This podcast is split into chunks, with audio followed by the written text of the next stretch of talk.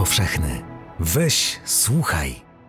Gościem dzisiejszego odcinka jest Krzysztof Głuchowski. To się nazywa konformizm. To jest konformizm. Konformizm odbiera ludziom e, sumienie, ducha i zdrowe myślenie. E, konformizm powoduje, że ich mózgi stają się robaczywe.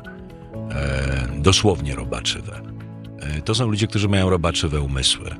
To są ludzie, którzy chcą narzucić swój porządek świata, swoje myślenie, swoje obrzydliwe e, prawda, nawyki innym ludziom. To nie ma nic wspólnego ani z, z demokracją, ani w ogóle z wolnym światem. E, I przeciwko czemuś takiemu zawsze należy protestować.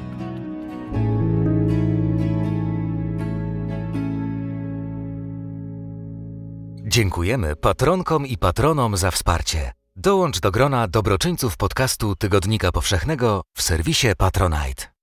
Dzień dobry, z Krakowa ze studia Tygodnika Powszechnego przy ulicy Dworskiej 1C. Katarzyna Kubisiowska, dziś ze mną w studiu jest Krzysztof Głuchowski. Dzień dobry, Krzyśku. Dobry wieczór. E, nie wiem, kiedy to pójdzie, ale w teatrze mówimy dobry wieczór, ponieważ w teatrze zawsze jest wieczór. Krzysztof, mamy rozmawiać o roku 1989, mm, o przedstawieniu, ale zaczniemy od o przedstawieniu, którego tytuł jest po prostu 1989. Mm, Do tego za chwileczkę będziemy nawiązywać, natomiast ja bym się chciała ciebie zapytać e, o ciebie w roku w 89. Jak ty pamiętasz ten rok? Już jesteś pełnoletnim człowiekiem. Ja bardzo dobrze pamiętam ten rok, dlatego że e, w 1989 roku e, urodził się mój syn. I urodził się w styczniu, czyli jeszcze przed odzyskaniem niepodległości. I to było coś takiego, że jakby, jakby y, razem z moją żoną Iwoną zdecydowaliśmy się, mm, żeby mieć potomka w takiej sytuacji, w której wszyscy wtedy żyliśmy, czyli w sytuacji beznadziei. E, My już wszyscy zapomnieliśmy. Ja nie mówię tutaj o pokoleniach urodzonych, tak jak mój syn i później, tylko mówię o ludziach, którzy żyli w tamtych czasach. Ja miałem już wtedy więcej niż 20 lat, więc byłem człowiekiem dorosłym, już na tyle świadomym, że wiedziałem, gdzie żyję, w czym żyję. Od urodzenia żyłem w kraju, e, który e, pozbawiał ludzi jakiejkolwiek nadziei. I nie pamiętało się. Ty, jest, ludzie urodzeni po wojnie nie pamiętają, nie mogą pamiętać tego, co było przed wojną. To jest Tak, duża tak. różnica, prawda? Żyliśmy w poczuciu jakichś mitów, jakiegoś legendarnego państwa. Te, te mity teraz oczywiście są odkłamywane. Wtedy, wtedy te mity nam szale, szalenie były potrzebne, jakiejś wolnej Polski, jakiejś Rzeczypospolitej, a, ale wiedzieliśmy, że to nigdy nie nastąpi. A jednak gdzieś ten bunt w nas narastał, to znaczy we wszystkich narastał. Ale większość ludzi w Polsce, jednak o czym też zapominamy, żyła w takim maraźmie, to znaczy takim, takim przyzwyczajeniu do tego, co jest. To znaczy takim lekkim konformizmie, lekkim e, otępieniu, e, jakby konsumowaniu tego świata.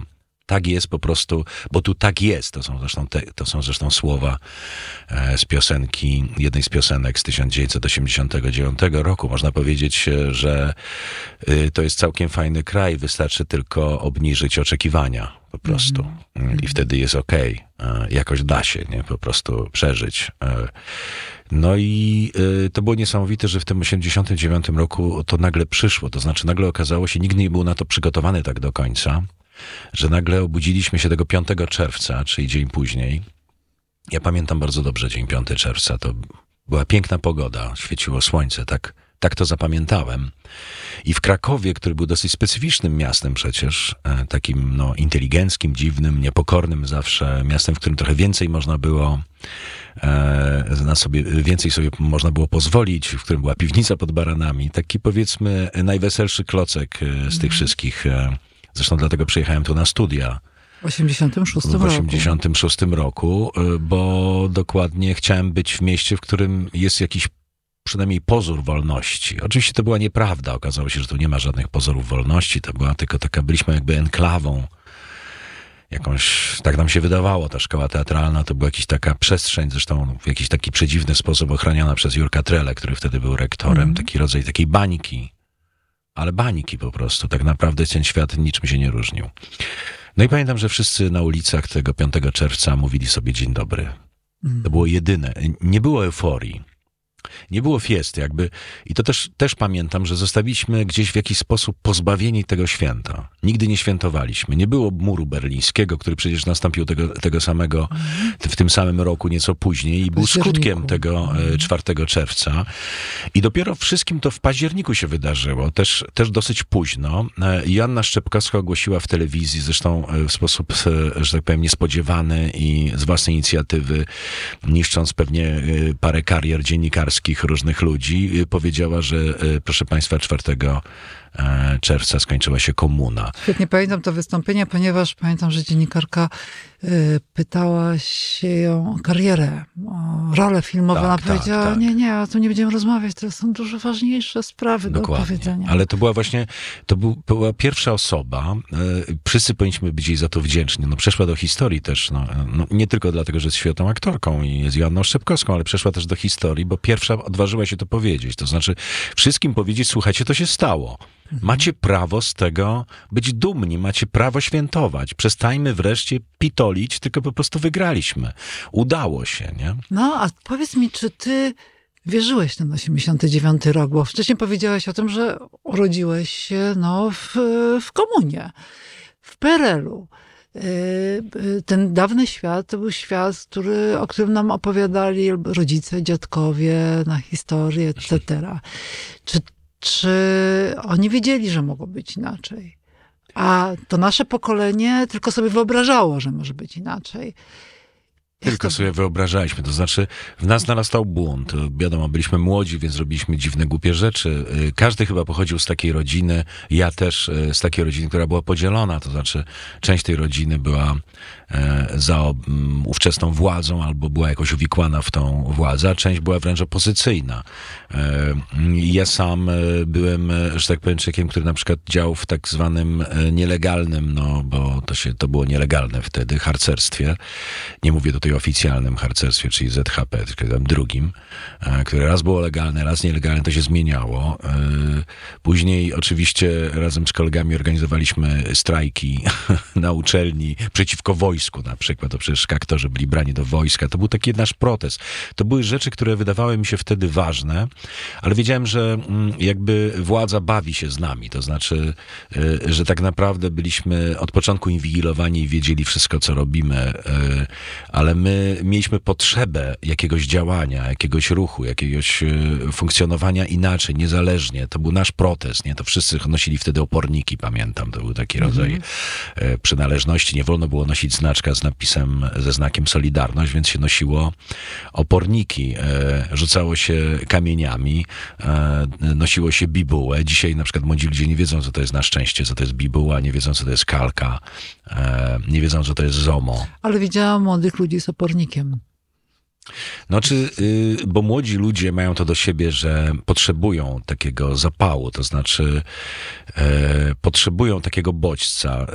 E, y, w nich cała nadzieja, bo my, y, mówię tutaj o pokoleniu, nie moim nawet, tylko pokoleniu moich rodziców, oczywiście z małymi wyjątkami, bo przecież y, o tych y, wyjątkach zrobiliśmy spektakl, o tych bohaterach. To, to jest dosyć przerażające pokolenie, które kurczowo trzyma się po prostu władzy, kurczowo trzyma się władzy społecznej, każdej swoich zwyczajów, które nie chce dopuścić młodych ludzi i niszczy ten świat. Niszczy go, niszczy go dosłownie, biologicznie, niszcząc przyrodę, niszcząc, y, no niszczy po prostu i, i wciska ludziom te swoje okropne poglądy, które są już komple- kompletnie do niczego. Oni naprawdę powinni się odsunąć, dać młodym ludziom nowy, nowe wejście. Jeszcze chwilę porozmawiajmy o latach 90., tym, co nastąpiło po. E, To jest taki nie, niebywały czas, takie wielkie zmiany. Mnie fascynują lata 90. Mnie też, zwłaszcza, że brałem w tym udział. No i, i wtedy, no, prawda, reforma wilczka, wolny rynek, ludzie wychodzą ze szczękami, z łóżkami polowymi na ulicę, kwitnie handel, piractwo, yy, przedsiębiorczość, prawda, Balcerowicz i tak dalej, i tak dalej. Yy, Chwała za to, że mieliśmy Balcerowicza. To były- lata wyrzeczeń, Mhm. ale dzięki tym latom tej niesamowitej pionierskiej działalności mamy to, co mamy. To znaczy, jesteśmy tam, gdzie jesteśmy. E, My dogoniliśmy w pewnym sensie Zachód, e, e, co było, wszyscy mówili, że trzeba na to 80 lat, prawda? Mhm. Więc, e, a to po prostu nam się udało. Oczywiście były to czasy niesamowitych wyrzeczeń. Ja pamiętam, ale to były to czas, też czasy pionierskie, to znaczy wtedy naprawdę było, były, była szansa. Ja pamiętam, że ja miałem wtedy 25 lat i zostałem dyrektorem Galerii Sztuki Współczesnej. Za komuny byłoby to niemożliwe. Tak, i teraz też byłoby to niemożliwe. E, Właśnie to jest ta różnica, nie? że jakby e, ta pionierskość tych czasów polegała na tym, że rzeczywiście dopuszczono młode pokolenie. Mhm. Mhm. Więc to, to była ta istotna zmiana. E, Pamiętam, że jak e, obejmowałem dyrekcję tej galerii, wtedy jeszcze BWA, a później e, Bunkier Sztuki, to byłem najmłodszym dyrektorem w Polsce Instytucji Kultury. No nieszczęście polegało na tym, że 7 lat później odchodząc też byłem najmłodszym dyrektorem e, Instytucji Kultury. To po prostu się dosyć radykalnie zaczęło też zmieniać, e, niestety. Ale wtedy rzeczywiście wszystko się kręciło, y, to był jakiś nowy duch, nie było żadnych barier, nie, nie, nie mieliśmy ani wykształcenia, ani umiejętności, wszystko musieliśmy wymyślać. To była niesamowita energia. Odbudowywaliśmy państwo od zera. Y, Nie można tych lat przekreślać, nie można ich na, nazywać po prostu jakimś y, zdradą narodową, czy nieistniejącą, czy tą, jak to wszyscy mówili, trzecią RP, czy coś takiego. Ja jestem z tego dumny. E, Jestem dumny, bo to były ciężkie czasy y, i czasy bardzo małych wynagrodzeń i bardzo ciężkiej pracy. 89 rok, lata 90. XXI wiek, w 2016 roku zostajesz dyrektorem Teatru Słowackiego. Czy wtedy w ogóle przyszło ci do głowy, e, obejmując to stanowisko, że y, spektakl reżyserii Mai Klaczewskiej, y, wystawiony rok temu w Teatrze Słowackiego w grudniu, Dziady, doprowadzi do takiej gigantycznej awantury politycznej i że e, sprawcami tego będą ci ludzie, którzy w 1989 roku y, y, walczyli o, wolność. No, w latach 80. chyba nie byli w wszyscy, opozycji. Nie nie wszyscy, wszyscy, no ale. Ryszard Terlecki był w opozycji, No tak. prawda? Krakowskiej i tak dalej. Ryszard Terlecki jeszcze w, e, tutaj dodam, że w 68 roku e, protestował przeciwko zdjęciu dziadów e, Dejmka, warszawskiego przedstawienia. opisujesz trochę sytuację Mhm. dokładnie z Mickiewicza. To znaczy Mickiewicz tak pisał o takich ludziach. E, Nie tylko Mickiewicz, bo potem i Wyspiański, i Gombrowicz. e, e, To nie jest nic nadzwyczajnego. Postawa taka po prostu, kiedy e, z Konrada, e, tak parafrazując, stajesz się senatorem. Mhm. No ale ty, w, w praktyce, no, teoretycznie nie, intelektualnie nie, jest to opisane, etc. Ale w praktyce nie, nie zdumiewacie to? To się nazywa konformizm. Mhm. E, To jest konformizm. Konformizm odbiera ludziom e, sumienie, ducha i zdrowe myślenie. E, Konformizm powoduje, że ich mózgi stają się robaczywe. E, Dosłownie robaczywe. E, To są ludzie, którzy mają robaczywe umysły. To są ludzie, którzy chcą narzucić swój porządek świata, swoje myślenie, swoje obrzydliwe, prawda, nawyki innym ludziom. To nie ma nic wspólnego ani z, z demokracją, ani w ogóle z wolnym światem. I przeciwko czemuś takiemu zawsze należy protestować. Więc e, my e, w teatrze, czy w ogóle uważam, no, e, ludzie, którzy zajmują się sztuką, nie usiłują nikomu niczego narzucać. Teatr zawsze jest lustrem. Teatr pokazuje pewne zjawiska i ma prawo to pokazywać, nawet jeżeli one są bolesne i nawet jeżeli są trudne do zaakceptowania. E, Bardzo trudno na przykład teraz wysiedzieć publiczności na najnowszym spektaklu Jana Klaty, The Act of Killing, bo to jest trudny spektakl, ale prawdziwy. W którym też masz, masz rolę. E, Tak, gram właśnie polityka, nie? takiego konformistycznego. Em, Napatrzyłem się na nich, więc łatwiej mi to pewnie zagrać. Natomiast e, to jest, e, to, to jest trudne. Teatr nie zawsze jest przyjemny. Dziady Mai Kleczewskiej nie są przyjemne, ponieważ ich diagnoza jest skrajnie pesymistyczna. E, To jest diagnoza tego, gdzie jesteśmy. Jak bardzo posunęliśmy się w swoim konformizmie. Jak bardzo słuch- słuchamy fałszywych proroków. I wreszcie, jak bardzo i często oddajemy naszą wolność za nic. Obok, za granicą toczy się potworna wojna, gdzie ludzie tracą życie walcząc po prostu o wolność, o podstawowe tlen, jaki jest y, ważny dla człowieka, czyli wolność. A my tak po prostu oddajemy to ludziom bez walki, Ludziom, którym nie powierzylibyśmy najprostszych czynności domowych, bo by to spieprzyli, oddajemy im po prostu władzę. Pytanie jest w ogóle, czy potrzebujemy jakąś władzę? Czy władza jest nam niezbędna? Bo ja uważam, to znaczy jestem anarchistą, że absolutnie nie. To znaczy w tym pojęciu takim e, feudalnym, jakim ciągle funkcjonuje, e, prze, przemienionym przez XIX wiek, jakichś elit pobożnych, e, że one są do czegoś potrzebne. Przepraszam, przepraszam, że powiem brzydkie słowo, bo jesteśmy w Tygodniku Powszechnym. Gówno prawda. Nie jest nam potrzebna do niczego żadna władza jakichś panów w garniturach. To, co powiedziała ostatnio Monika Strzemka, że władza smutnych panów w garniturach się kończy i bardzo dobrze. Czas najwyższy, żeby się skończyła. I musimy o tym myśleć globalnie, bo oni urządzają nam co jakiś czas piekło. Urządzili nam pandemię, urządzają nam wojny. To jest ciągle wypełzający patriarchat w, w ciemnych garniturach. Co ja mówię w ciemnych, to było zbyt eleganckie. W gównianych garniturach, źle skrojonych i źle dopasowanych do wszystkiego. Myślę, że tylko e, konformizm e, doprowadza do tego, że człowiek godzi się na e, władzę. To mnie, wiesz, to mnie Ja- zastanawia. Ja nie wiem, czy tylko. Mhm, Czy, to, no czy należałoby użyć słowa tylko, bo myślę, że konformizm jest wystarczającym powodem. Mhm. To znaczy ten, my, się, my jesteśmy wychowani w jakiejś kulturze lęku przed wszystkim. Tak, tylko że. Lęku. Lęku przed śmiercią na przykład, nie? Z jednej strony wszyscy jesteśmy rzekomo z kulturze chrześcijańskiej, katolickiej, ale boimy się tak panicznie starzenia, umierania. Jesteśmy tak niepogodzeni po prostu z życiem, bo przecież śmierć jest częścią życia, że po prostu to się w głowie nie mieści. To znaczy chcielibyśmy to w nieskończoność... Przecież pandemia polegała na tym, jej skutki, że wystraszono nas. To znaczy maksymalnie powiedziano, umrzecie. Rany, bo tak jakbyśmy nie umarli, nie? To znaczy jakbyśmy nie umierali. I to spowodowało, no tak, ale umrzecie za chwilę, za pięć minut, jak nie będziecie porobić dziwnych rzeczy, prawda? Czyli y, jak instrukcja po prostu obsługi komputera, nie? Że trzeba po prostu y, dwa razy dookoła, splunąć przez lewe ramię, robić dziwne rzeczy, nie? Założyć maskę w lesie, prawda? I nie biegać po parku, na przykład, nie? Przypomnę jedne z zaleceń. To, to nas przecież spotkało. Przecież jakby ktoś to opowiedział bez tego wszystkiego jako dowcip, to wszyscy mówili, że to jest scenariusz filmu science fiction, ale myśmy to przeżyli. E, Wszyscy mówili, że to jest niemożliwe, żeby w środku Europy wybuchła wojna z XIX wieku, taka z okopami, z czołgami, z mordowaniem cywili, gwałceniem kobiet, a ona się właśnie dzieje. Kto to robi?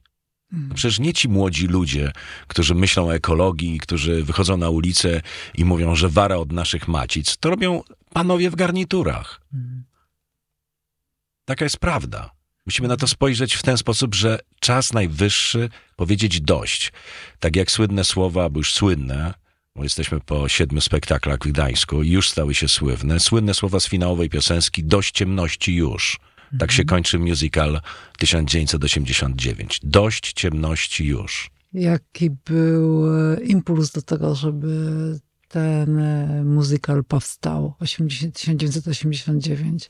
To była odpowiedź na, na mm, podzielone społeczeństwo, bo to jest opowieść o wspólnotowości. To jest po, e, opo, po, opowieść o tym, że potrzebujemy wreszcie pozytywnego mitu.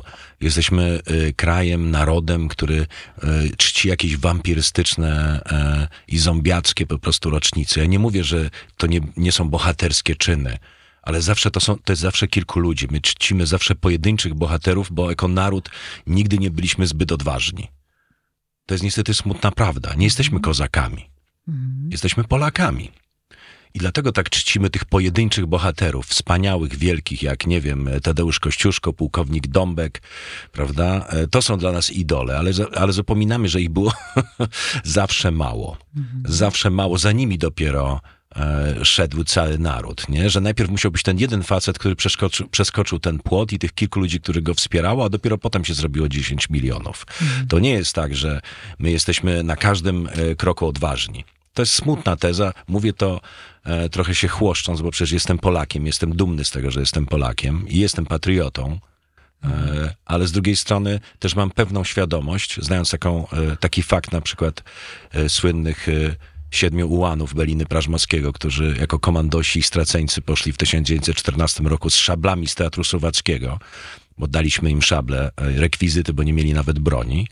E, I ta legenda, która była e, takim kamieniem węgielnym do całego dwudziestolecia międzywojennego i, i mitu Piłsudskiego, legionów i tak dalej, ale wszyscy, ale ja zwróciłem uwagę na tą legendę w ten sposób, że ich było tylko siedmiu.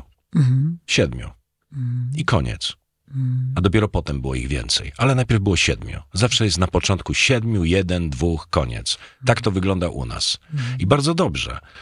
Nie? Więc, y, więc my potrzebujemy mitu pozytywnego, bo my cały czas czcimy tak, Westerplatte, że się siedem dni broniliśmy. W ogóle cały 39 rok, który był straszliwą klęską, potworną klęską. E, nasz prezydent to nie był Zeleński. On już trzeciego dnia uciekł z Warszawy, prawda? E, więc, a naczelny wódz przekroczył granicę 17 e, września. Rany boskie, jak sobie policzymy e, tą odwagę tych naszych rządzących, to to jest po prostu lepiej to zapomnieć w ogóle, zakopać gdzieś głęboko. To samo dotyczy naszych innych klęsk. Powstanie warszawskie, jakie zwycięstwo? Przecież to była hekatomba, po prostu ogromna ilość zabitych cywili, e, e, 200 kwiat inteligencji młodej cywili. zabity praktycznie, pozbawiony, przetrąconym kręgosłupem, wygnany na zachód, a ci, co byli, to zginęli, albo zostali po prostu wykończeni przez komunę po wojnie no to czym się, co my czcimy? Co mamy się odwołać do bitwy pod Grunwaldem? Że, no czy do czego? Wszystkie nasze zwycięstwa to jakieś niesamowite klęski. Nawet bitwa pod Grunwaldem politycznie jest klęską, prawda? Jeżeli sobie to historycznie e, uprzytomnimy, do czego doprowadziła i czego nie wykorzystała. Czyli pozytywny mit. I teraz jeszcze przedstawienie. bez krwi, bez tej krwi narodu, o którym e, pisze Wyspiański. To się ziściło. Te marzenie naszego wielkiego wieszcza czwartego, czyli Stanisława Wyspiańskiego i tego wcześniejszego, czyli Adama Mickiewicza się wreszcie ziściło. My się potrafiliśmy wyzwolić bez przelania krwi. To było coś niesamowitego. Dlatego to jest pozytywny mit. Też myślę, że ten 5 czerwca symboliczny 89 roku to jest też otwarcie na, no, na budowanie. Tak, na budowanie obywatelskiego społeczeństwa. Ale nie byłoby to możliwe, gdyby nie ten rok 80. Nie, Solidarność, dokładnie. prawda? To jest To proces. 10 milionów ludzi po prostu jest razem. Na mnie to robi ogromne wrażenie. Na mnie też. I gaśnie światło, kiedy 13 grudnia y, generał Jaruzelski ogłasza stan wojenny. Y, ta energia, tłum y, ludzi rozentuzjazmowanych i pełnych nadziei, że to się zmieni, zostaje zmarniona, stłamszona. Mówiłeś o tej beznadziei lat 80. y, na To było coś najgorszego, bo, wtedy, bo przetrącono nam kręgosłupy. Ludzie byli przede wszystkim całkowicie zaszczuci, zagubieni. E, jakieś, jakieś wspomnienia mitycznych dogonów o jakimś człowieku z wąsami, który gdzieś jest, nie wiadomo gdzie. Ta solidarność, która się rozpadła praktycznie. No czarna noc. Czarna noc, y, y, zdjęcia e, zdjęcia z tego okresu pokazują najgorszy, najgorszy stan umysłów i ulic, wszystkiego po prostu. To był straszny kraj, to był Mordor. Żyliśmy w Mordorze. Zabrano nam nadzieję. Ale to przedstawienie 1989 powierzasz do realizacji ludziom, którzy są nie młodzi. nie prawda? pamiętali tego. Właśnie. Najstarszy twórca, czyli Mirek Wlekły, nie wiem, przepraszam, e, że to mówię, nie wiem, czy się na to zgodził, ale chyba jego biografia jest oficjalna. Miał 11 lat bodajże w 89 roku. E, inni się, niektórzy się w ogóle nie urodzili. E, Chcieliśmy od początku, żeby to było stworzone rękami ludzi, którzy nie mają z tym nic wspólnego.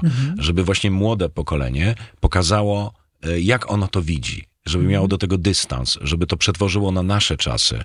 Oczywiście niewiarygodna praca e, trójki mm, researcherów, czyli, e, czyli Marcina Napiórkowskiego, Mirka Wlekłego i Kasi Szęgiery, którzy wykonali e, jakąś nieprawdopodobną pracę, rozmawiając z, z większością żywych bohaterów tego okresu. Między innymi z Wałęsą. Między innymi z Wałęsą, ale też z Danutą Wałęsową. E, mm, e, ale oni rozmawiali z nimi w taki sposób, w jaki z nimi nie rozmawiała nawet Teresa Torańska.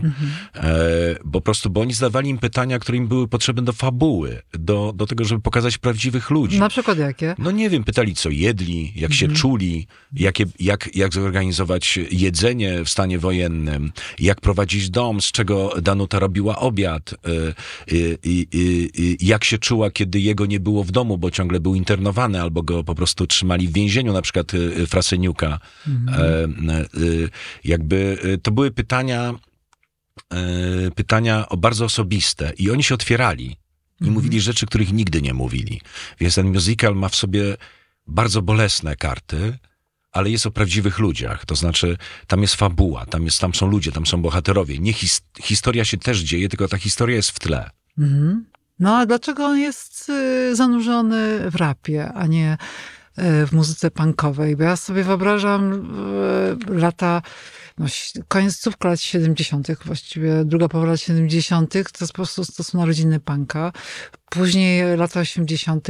punk. y, e, Dlaczego nie poprzez tę muzykę opowiedzieć o tamtych latach? E, Wiesz co, no, e, to jest dosyć oczywiste, e, Mhm. się wydaje, chociaż na oczywiste, na oczywiste pomysły trudno się wpada, ale mm, no, po pierwsze rzeczywiście Marcin Napierkowski wpadł na ten e, dowcip, e, bo to był dowcip rzucony na bankiecie po pre, pre, premierze Jedzonka, który robił ten sam skład e, e, e, scenarzystów. Przedstawienia w Teatrze e, Słowackiego. Teatrze Słowackiego Mhm. i on rzucił hasło, no to teraz, e, bo ja zapytałem, co dalej robimy, bo świetnie nam się pracuje, więc powiedział, no to zróbmy polskiego Hamiltona, nie? No i to był dowcip, nie? Po prostu. O 89 roku.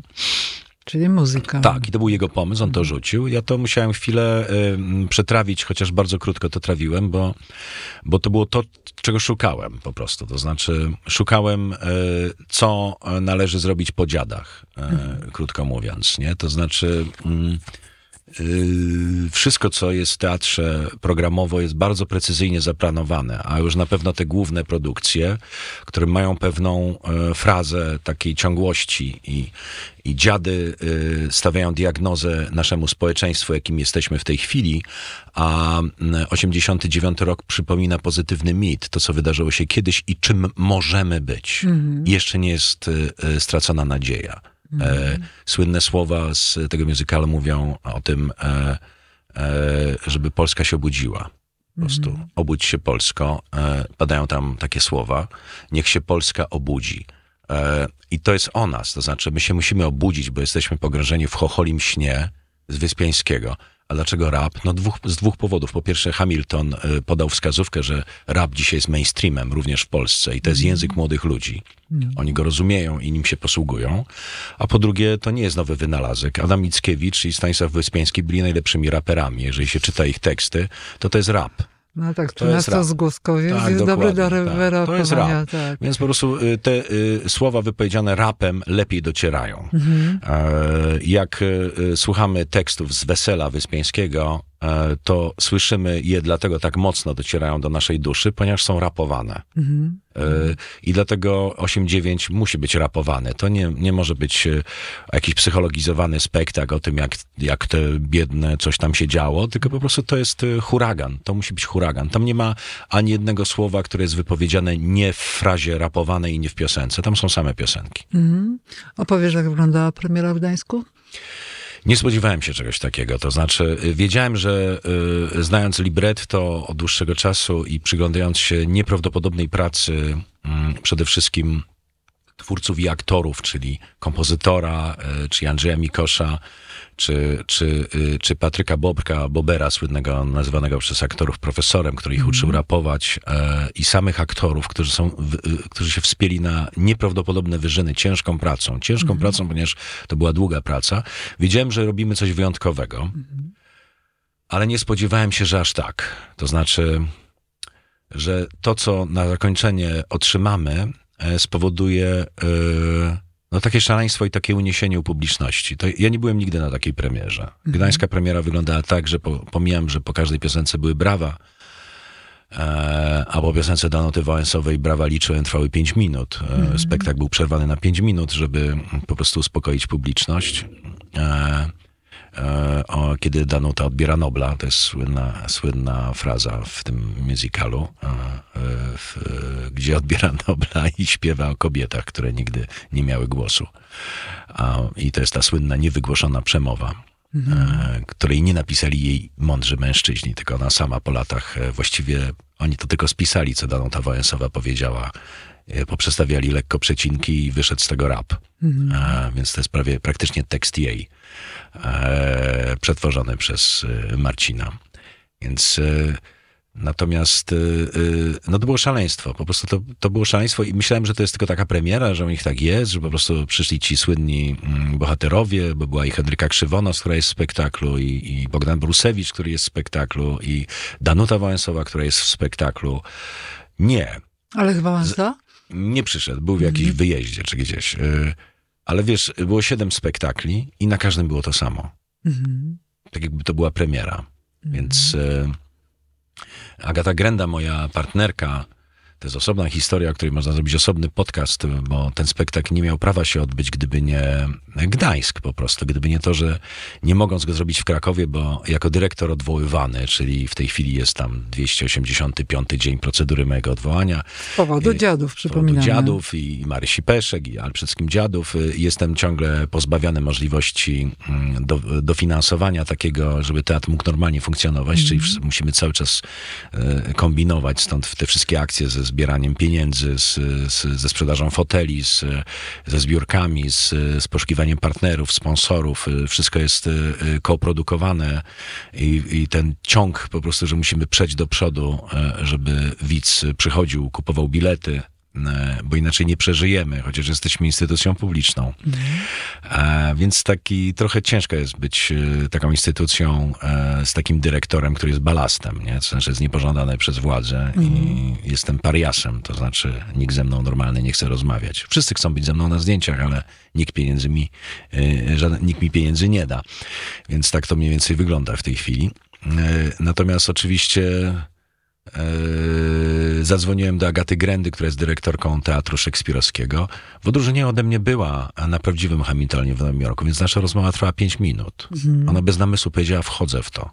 Ona nie ma zespołu, więc zespół jest Teatru Słowackiego, ale jej energia, możliwości organizacyjne są nieocenione. Dostaliśmy pieniądze od y, prezydentki Gdańska, czyli Aleksandry Dulkiewicz. Dostaliśmy pieniądze od, od marszałka Struka, marszałka województwa pomorskiego. Sam teatr się mocno zaangażował, szekspirowski. Mm, e, Więc to było niesamowite, że mogliśmy to zrobić. No, dzięki, no, e, z przykrością stwierdzam, że nie dzięki Krakowowi. O, tak bym to powiedział.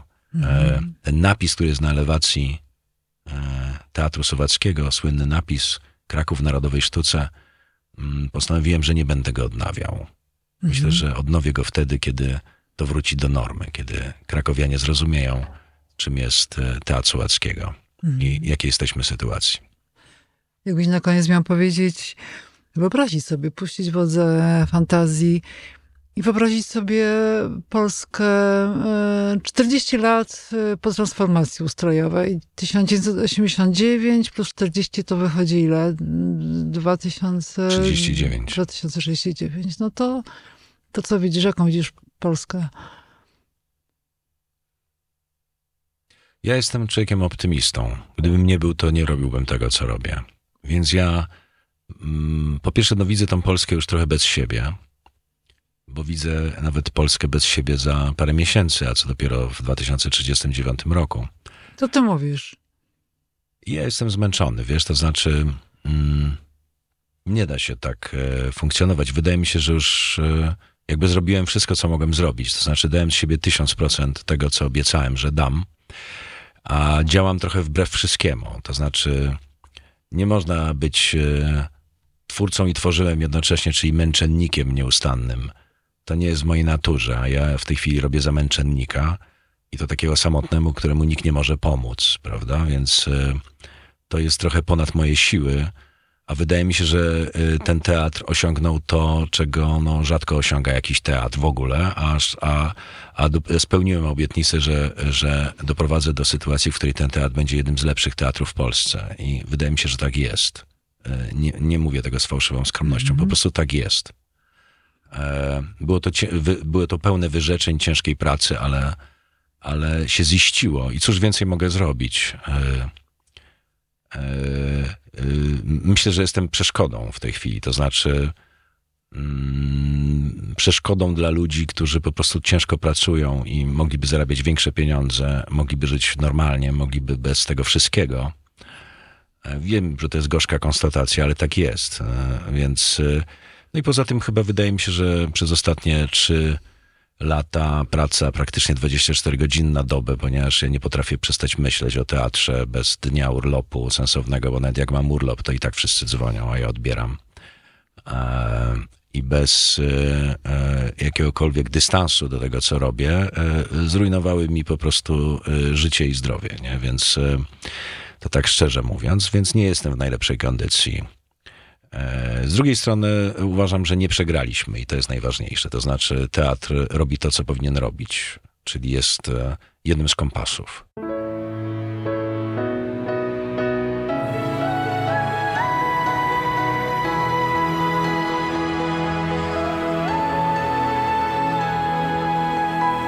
Podcast powszechny.